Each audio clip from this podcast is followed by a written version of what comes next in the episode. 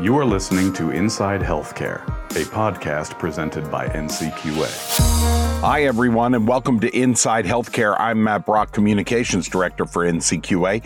A jam packed show for you today featuring a leader from one of the country's busiest, busiest healthcare systems, followed by an NCQA veteran who's back to teach us a thing or two about accreditation readiness. But first, Dr. Nichola Davis is Vice President and Chief Population Health Officer at New York City's Health and Hospitals. This puts her in charge of programs from innovative care models and population health analytics to chronic disease prevention and management and the social determinants of health. An award winning board certified internist specializing in obesity, Dr. Davis' medical degree is from NYU and she maintains a clinical practice in weight management at North Central Bronx Hospital. On this episode of Inside Healthcare, Dr. Davis brings us big news concerning her involvement in a new project, the New York City Public Health Corps. So I'm really excited about the Public Health Corps, which was launched in New York City um, back in September of 2021 and the Public Health Corps is really focused on helping our communities improve after COVID 19. So it's really about a just recovery for uh, our communities that were really disproportionately impacted by COVID 19. And what's exciting about the Public Health Corps is that uh, our part of Public Health Corps, which is at New York City Health and Hospitals, um, what we're able to do is hire community health workers uh, throughout our health system with a focus of with a focus in our um, internal medicine ambulatory clinics, our pediatric practices, as well as behavioral health. Um, and some of what the community health workers will be doing are really partnering with patients to help patients to achieve their health goals. So, one big part of our program is that we're going to be hiring, and we've already actually hired 250 uh, community health workers and supervisors across our system. So we're going to be one of the largest uh, community health worker programs uh, in a safety net hospital system, which is amazing. A significant investment, I imagine. Yes, it is. Yes, it is. Now, the other part of Public Health Corps, what, what also makes this unique, is that this is a partnership with the Department of Health and Mental Hygiene. And so there's another arm of the Public Health Corps that is really focused on working with community based organizations, um, increasing the number of community health workers, um, and the hiring of community health workers by uh, community based organizations, focusing on things like vaccine communication uh, uh, improving vaccine hesitancy, as well as chronic disease education in the communities. So you have both the community work as well as uh, what's happening in our hospital system. And so it's a real uh, amazing marrying of both public health and hospital uh, and, and, and uh, medical care. Because it's interesting because it it is meant to, or, or at least COVID spurred this, correct? But it it appears to me, it's clear to me that it's dealing with some issues that existed in the uh, in the community in New York, in Greater New York, for a long time, even before COVID. So it is going to address more than just that. Yes, absolutely. So, um, you know, we know that there have been lots of inequities in uh, in in healthcare, and we've seen that. We've been on the front lines of it in New York City before COVID. I think COVID just really brought that to light, so it became really mainstream, and and everyone saw the inequities as we looked and as we recognized that there were higher numbers of hospitalizations and death among patients who were Black and Hispanic. And we saw that in New York City, we saw that across the country. Um, how, how, how stark is the difference? I mean, is it five percent more on that? You know what I mean, or is it stark, ridiculously it, different? It was stark. Uh, the differences were really stark um, in the in in terms of both hospitalization and death. Um, mm. It didn't surprise, I think it didn't really surprise people who've been in this field and have recognized that they've been uh, inequities and diabetes and hypertension and uh, and cancer. Like we've seen these inequities before, but now this really became you know front page news. I think coupled along with the murder of George Floyd, it really raised. Uh, the awareness of the racial injustice in this country, and it really um, raised to, to awareness uh, that in healthcare as well as in other areas. You know, you used a word, Doctor, earlier that I thought was very interesting, and forgive me if I'm misquoting, but you called it a just response, I think. Yeah. What do you mean by that? What is a just response? So it's really thinking about providing communities who've been disproportionately impacted by COVID 19, as well as other health inequities, providing them with the resources so that they can have a just recovery. It's really a part of um, providing justice to these communities. I have noticed uh, in some cases, some uh, politicians are trying to use equity, it, it appears to me, equity efforts to say, it's favoring one race over another uh, over another. Not in terms of equ- equity but in terms of treatment you're going to get different treatment if you're this is the political argument if you're black than if you're white. Is there a danger there? Are you concerned about that?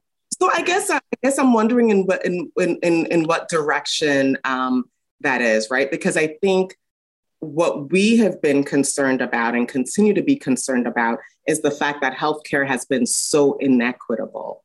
Um, and there are many examples of that. And when you think about equity, you're really thinking about giving everyone the opportunity to have the best health outcomes that they have, that they can have. So that's really the goal of equity. So it's not to make any one group better, than another group, but it's to make sure that every group uh, has the opportunity to have the best health outcomes. And unfortunately, in this country, Blacks and Hispanics and other minority groups do not have the best, um, do, do, do not have equitable healthcare and do not have the best opportunity to have those great outcomes. Well, I guess this sort of leads to something that you've you've talked about before, something called medical eracism. Interesting yeah. turn of words there. Uh, uh, tell us what eracism is. So, in medical eracism, what we're really talking about is erasing race from the way that we practice medicine.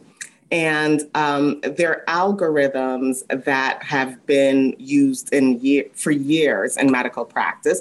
I, I, you know, I went to medical school and I learned these algorithms in medical school. And, uh, and some algorithms put race in the equation.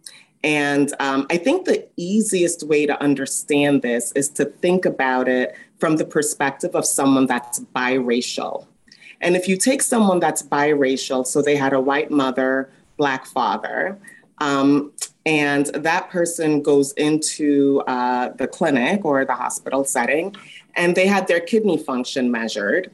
Um, the way the equation is for kidney function, if you're Black, it changes the result that you would get, and it actually makes your kidney function look better um, than if you were white. And so, if you take a biracial person, now, depending on how that person put on the form, if they put black or if they put that they were white, they could get a different result for their for their kidney function.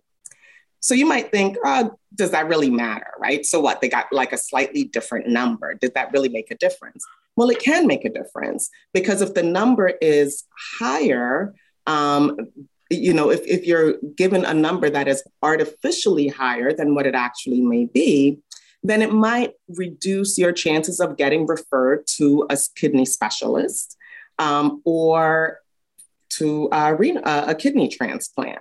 So it might delay the time it takes for you to actually get those referrals because the result that the doctor is getting is actually a little bit higher or in some cases you know significantly higher than um, than what it really is so how do we eliminate those those instances are they are they um, uh, standardized is that a standardized thing or is that sort of some people do, some people don't? Well, um, I think if you had asked me a couple of years ago, I would have said this is a standardized thing. This is what most people are doing. But there really have been amazing folks and researchers that have spent a lot of time looking at alternative um, at alternative formulas, as well as really putting out that rallying cry that this is not appropriate for this to happen in medicine. Um, and so now we're seeing leadership both at our local level, our city level, as well as um, even nationally, really looking at these different algorithms. In mm. New York City, for example, um, uh, and CERCA, which is the Coalition to End uh, Race Correction in Clinical Algorithms, was recently launched by the New York City Department of Health, along with um, support from Health and Hospitals. And what this is doing is really bringing together other hospital systems in New York City, even some private practices, to really think about how do we eliminate um, this race correction in, in our algorithms. And I kind of use race correction in, in quotes because it really isn't correcting for anything. Um, but yes, so, but there's an organization now in New York City that this is the focus is how do we do this and how do we support each other uh, in terms of, you know, health systems supporting each other in doing this. Mm-hmm. We'll talk about COVID. Let's talk about that and, and the impact on minority populations in New York very, very serious, uh, seriously impacted much more than than others minorities are. Tell us about that. Yeah, I mean, we definitely saw much higher rates of hospitalization um, from, uh, you know, in Black and Hispanics, higher rates of hospitalization, higher rates of death uh, from COVID.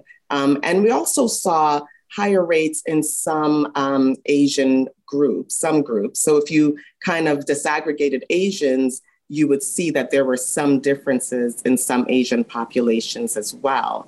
Mm. So this is what we saw in New York City. This is what it w- was seen, I think, across the country as well. What do you think the? I mean, I'm sure there are certainly numerous numerous factors involved here. But when you talk about this this new program um, what were the the start things that you think it will address? You know one-to-one conversation is that is that a difference maker? Is that what it offers or is there more to it than than we're sort of giving it credit? Yeah i mean i think it's more than just one-to-one conversation. I think it's really having an advocate and a partner um, in your health journey. So I think uh, one of the great things that a community health worker can do is really partner with that patient, help the patient to um, come understand what the patient's goals are for their health and really help the patient to achieve those different goals. Um, and also helping, helping to understand what the barriers are that a patient may have? What are what are the social factors that might be contributing to someone's outcome? Um, so I think you know we as as doctors we kind of practice in a vacuum in some ways, right? We see the patient when they come and see us, and sometimes patients come and they put their best foot forward and um, and you know they come into the practice and you you just see what you see for the 15, 20 minutes that you may have with them. You don't see the context that that patient lives in. Um, you don't see the challenges that they may have. You might hear about it uh, if you talk to them and you ask the right questions. Maybe you will find out that um, they live in a shelter. So everything I'm telling them about what to eat just can't happen. Or maybe they live in an apartment where they only have um, a stove top, uh, uh, not a stove top, but like a hot plate, for example. Um, and so they can't follow through on, on, the, on the recommendations that I give them.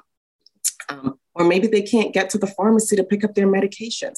There, there are a number of things that can really impact someone's health outcomes. And frankly, what we do in a doctor's office and the health that they receive accounts for about 20% of someone's health outcomes. Everything else is the context in which they live and, you know, their education, their income, what they have access to. Um, and so a CHW, a community health worker, can really help a patient navigate those things um, and can really find out what are the challenges, where are the opportunities for educating the patient. Um, can I can they accompany the patient to another appointment? Uh, can they accompany the patient to a social service agency? Maybe a patient has not uh, received insurance because they couldn't complete the paperwork because they couldn't write. Uh, so a community health worker can help them with all of those things. The uh, that's it, that's exciting when you think about it. Uh, do they do the community? I know that you expanded, uh, especially in New York, but everywhere. We expanded telehealth and the use of telehealth to respond to COVID. Is there a role for community workers in telehealth? And and I'd like to hear a little bit about where telehealth stands for you all now. Yeah, I mean, telehealth, we definitely uh, expanded during COVID. I think I, I, think most health systems did that, right? It was out of mm-hmm. necessity. You needed to get care to your patients, and your patients were scared of coming into the practice uh, or into the hospital. And so, um, so yes, we we all expanded telehealth. For for our community health workers, um, there, there can be some things that can be done remotely. So they may, you know, uh, do some phone follow up with patients. It may not all be in person, but those relationships are probably best served when there's been an in person meeting relationship to start to cultivate it. And then, yeah, there are opportunities that uh, they can do some follow ups. Um, you, you, know, via telephone. I, I, think in many cases, the wrestle with equity has been um, surface in the past. And like you said, they've really turned up the heat. So it'd be exciting to be part of that work uh, and to see the advancements because I believe they'll they'll come.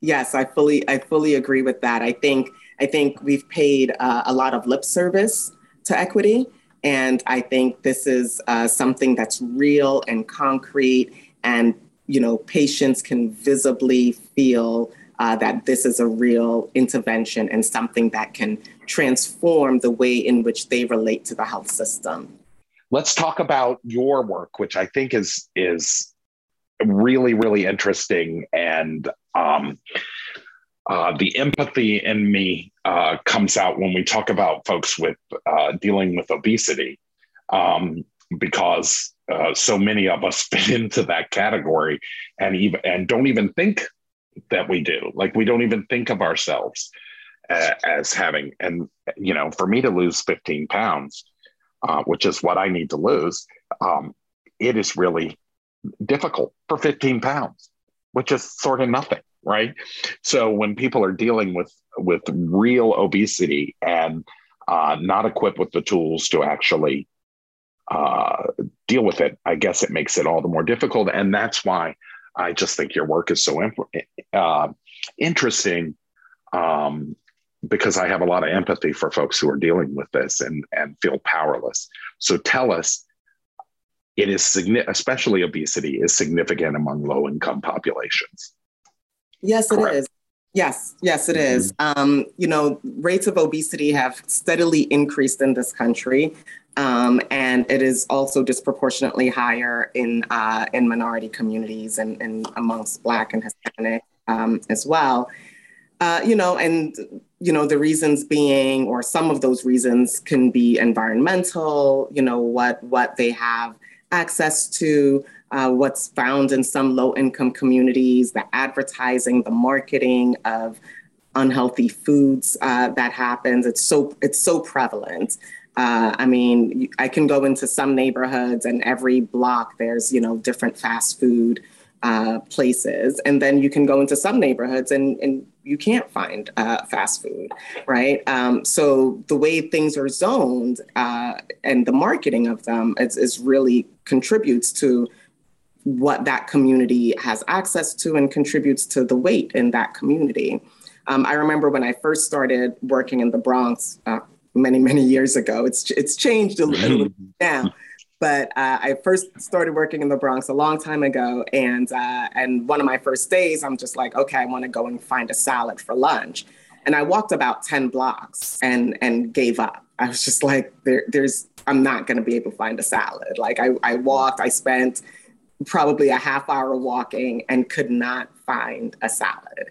Um, that's that's really sad, you know, and um, and, and that's saying a lot in New York. I mean, because there's establishments every corner, right? But not the right on, ones. depending on the neighborhood that mm. you are in, right? So mm-hmm. that would never Midtown Manhattan. That's not going to happen. I might pay. Right. I might pay a lot for a salad, but I'm going to find a lot of places with a salad. But mm-hmm. you go mm-hmm. some areas, um, and still some areas in, in the Bronx, I can still walk blocks. And if I find a salad or find a fruit and vegetable, um, you know, I'm a little skeptical at, about it. I look at it, I'm like, mm, could I'm be a little iffy. yeah, it's a little iffy. so, you know, that's unfortunate. It shouldn't be like right. that. Right. Um, and so when patients, uh, when my patients, when that's their access, it's hard for me to say eat five servings of fruits and vegetables per day.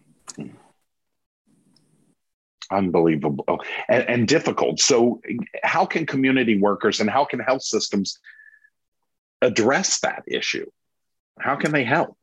Yeah, well, you know, we've been we've been really talking a lot about how how to help in that, right? Sometimes you have to bring the fruits and vegetables to your patients, and that's something that I'm hoping that we can do in the future. Um, uh, looking at food pharmacy models, there's some you know some places some systems that have food pharmacies. I think it's fantastic right? Your patient can come in they can pick up um, their medications and they can also pick up fruit and vegetables, right? And hopefully over time, they're picking up less medications and more fruit and vegetables because they're doing all of the, they're able to now do more of the healthy things. And you can actually start to reduce some of those medication needs for things like diabetes and hypertension. And um, so that would be the ideal and that would be the dream. So I'm hoping that uh, we'd be able to work towards that uh, in our health system as well as others. Uh, the the connection to diabetes is significant for obesity, and I I, sort of wonder, um, you know, which begat which, or or which you, you know chicken egg kind of conversation there. We know that African American certainly communities are much more affected by uh, by diabetes and high blood pressure stuff that puts them in um, at risk for uh, at higher risk for kidney disease and and kidney loss and uh, a, a mess. So what is is the chicken and egg? Um, which one's first, or do, do they walk hand in hand? Well, in, in general, when you're talking about obe- when you're talking about diabetes in adult populations, in general, the obesity comes first, and obesity can then lead to insulin resistance or the way your body manages insulin, and then that can lead to the development of diabetes. Uh, that's generally what we see in, in adults, right? Um, so, so that's usually the pathway. What we know is that you can lose a modest amount of weight. We're talking 5% of your weight and really lower your chances of getting diabetes. And that's that's amazing and that's great news for, uh, for people to hear. So you don't have to lose 50 pounds to lower your chances of getting diabetes, right? You can lose 20 pounds um, and lower your chances. So if you weigh 200 pounds and you lose 20 pounds, you're really going to lower your chances of getting diabetes. And you're lowering your chances of getting diabetes by about 60%. And that's mm. diet and exercise. Um, and so that's really, I think, an amazing, amazing uh, thing for people to know. Doctor, we're, we're going to finish up here, but I uh, wanted to to ask you in the overall conversation. We're talking here really mm-hmm. mostly about health equity, and your big news uh, uh, about uh, a new army of folks in New York who are going to tackle that issue, among others. Um, what uh, what excites you the most in this conversation and what do you fear the most? Wow, that's a great question. Um, I think what excites me the most is that people are starting to pay attention to the root causes of what goes into someone's health. I think that's really, really exciting.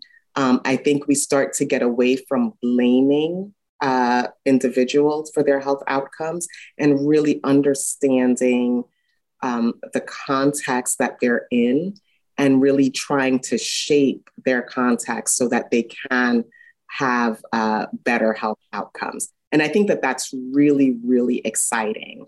Um, I think what what makes me a little uh, afraid is that people will start to ignore and think that uh, okay, we've done that and and that's enough. Um, and and I think these are long-standing issues that take a long time for us to correct. So this is, you know, the health inequities that we've seen have not happened overnight, right? It's been borne out over years. And so I don't expect that it's going to improve overnight. And we need to have continued focus on it so that we really can um, help patients to achieve the optimal health outcomes that they can have. Well, thank you very much for for joining us, Doc. I, I really appreciate it. I think it's very interesting uh, what you all are doing and advancing, and perhaps uh, creating a model for others to follow across the country. Thank you for joining us on Inside Healthcare. Thank you for inviting me. It was a pleasure. Dr. Nichola Davis with high level and ground level perspectives on public health workers, obesity, and solving historic gaps in equity in a pandemic age. Thank you. Next up on the show, a chat with Dayna Bell. After 20 years with NCQA, Dayna is a leading expert in accreditation, how to get it, and how to keep it. She's now in a new leadership role, a quality leadership role with a huge firm that you might be familiar with, but is still taking accreditation very seriously.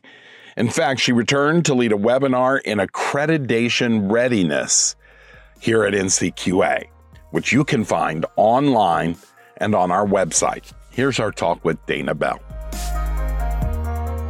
Hi, everyone. We have a great second guest today, special guest, Dayna Bell. She's currently and newly the executive director for healthcare quality for Aetna CVS Health but we've known her a long time here at NCQA. She is an NCQA veteran. When she left us, she was assistant vice president uh, for accreditation. And you can see she has a blossoming career, which is why she is the featured speaker, the faculty for one of our uh, education opportunities, accreditation readiness. And few people will know better than her on how to prepare. Hi, Dayna. Welcome to Inside Healthcare. Hi, Matt. Nice to see you again. Good to see you. Tell us, uh, give us the rundown real quick of this this course. What is accreditation readiness really, and and why is it you know the secret elixir? Why is it great? So, accreditation readiness is the concept that in order to really be truly be successful as a health plan, it's important that you're proactive in all of your accreditation activities. Oftentimes, organizations find themselves struggling for resources, and accreditation sometimes, to be honest with you, is something they do off the side of their desk. Not that they don't value the importance of accreditation of what NCQA has to offer, but they're just so busy doing the day to day task of managing their QI program, managing their credentialing activities, that accreditation sometimes gets thrown to the wayside. So, the idea of this course is to give health plans and organizations tools and techniques to be more proactive as opposed to reactive in preparing for their accreditation surveys. You know, it's interesting to me having worked in communications for healthcare organizations, including NCQA, but before NCQA, it, it is funny how uh, organizations can sort of lull, especially when you're on a, a three year or or two year interval. Mm-hmm. Um, even in a year interval when they come to check, right? Uh, people suddenly pay attention or or may have some regrets about how much they didn't pay attention during the lull. Um, how does so there is a real value, I imagine, in sort of keeping your game uh, accreditation ready. Yes, because you know, as we both know, NCQA has cutting edge requirements in terms of being competitive out there in the field. And you have to, it isn't something you can just wake up and say, oh, I'm going to go do an NCQA survey tomorrow. Your organization really has to have a st- strong foundation of quality and knowing what it means to put sound structures in place to make sure that you're appropriately training your staff on what your policies and procedures are, uh, making sure that you have appropriate protocols in place for as it relates to security for files, and especially in this day of in this day of age. So I just think that it's just accreditation readiness. I want to get to the point where it's the foundation for all organizations, as opposed to, like I said, a reactive activity and it sounds like and i know you so it's more about it's not about chastising it's really right. about this class is about encouraging correct yes exactly and i think what i found so um, vince and i have been having conversations about this class for probably more than a year now it seems it was probably before COVID. I feel like the mm-hmm. life is before and after COVID. Uh, and one of the things that um, that the reason why I thought this class was appropriate is because there are so many courses teaching you the letter of the law in terms of what the requirements are, but this is almost like the precursor to that or what do you have to do in addition to that? How do you work with your teams to get them to stay accreditation readiness? What are some best practices as it relates to working with your vendors and working with teams across the organization? What can you do in terms of making sure that your files are ready. It's not just about your structures and your processes, but you know, are there file audits that you can do, and what tools and techniques does NCQA offer for that? Um, especially for our smaller organizations. So, you know, I am fortunate. I do work for a larger national organization, and they've been in the game a long time. But some of these smaller organizations, they need additional guidance, and they can't necessarily. They don't necessarily can afford a consultant that is going to charge them a couple hundred dollars an hour to teach them these things. So I felt like it was important just to sort of touch on some of those basic um, systems and items that an organization can put in place to help them stay more ready. Here's the way I, I, I, you know, because I come from that that television background where we sum up everything in a few words. But it sounds like when you say it's the precursor, it's the teaching of the spirit of the law, like the reason for the law or the exactly. or readiness, right? Yeah. And um, but there's also what this course will offer is um, practical approaches um, that folks can execute on their own. So, as you said, to you know, it'll save them some cash just in terms of the cost of consultants, that sort of thing. There'll be real tips here. Exactly. And one of the things that I think, I think, I believe, I think that group learning is oftentimes the best learning. And as organizations, it doesn't always have to be a competition. I think by allowing them time through some of the activities that we're going to be doing in the class to share their best practices, we're going to be able to learn from each other and come away with even more tools and techniques in order to, oh, well, I didn't think about doing it that way. That's a good idea because you only know what you know. Mm-hmm. I feel like life is about exposure and what you're exposed to. And oftentimes, if we knew better, we would do better. And sometimes, like I said, some of these smaller organizations or even some of the larger ones, they don't necessarily um, have all of the resources. And we at NCQA don't necessarily have all the answers. We're just trying to be a conduit to help facilitate some of those conversations. Well, we appreciate it, Dayna. Thank you for facilitating the the class for us and uh, and sharing your wide breadth of knowledge uh, with no uh, our customers. We really, really appreciate it. And if you're interested in the class, uh, even if you've missed the date, uh, don't worry because we record them and still offer them uh, sort of on demand, just go to our website, www.ncqa.org. In the search box up there on the right, search education. You'll find it. The course is accreditation readiness. Our faculty member is Dayna Bell. She's an NCQA veteran and a healthcare leader nationally. Thank you very much, Dayna. Thank you. Our talk with NCQA veteran Dayna Bell. Her webinar on accreditation readiness can be found through the education section of our website. Of course, www.ncqa.org slash education training. We are so excited to announce that our popular speaker series Quality Talks is now open for registration. The all day event is April 21st, right here in Washington, D.C. But if you can't make it, no worries. Everything's also online. So line up, sign up, and register today at www.qualitytalks.org. That's qualitytalks.org. Well, as we say every episode, you can reach us here at Inside Healthcare anytime you like. We're not hiding. We want to hear from you. We proudly welcome your thoughts, comments, and suggestions, especially if you have a hot tip on a great possible guest for our show.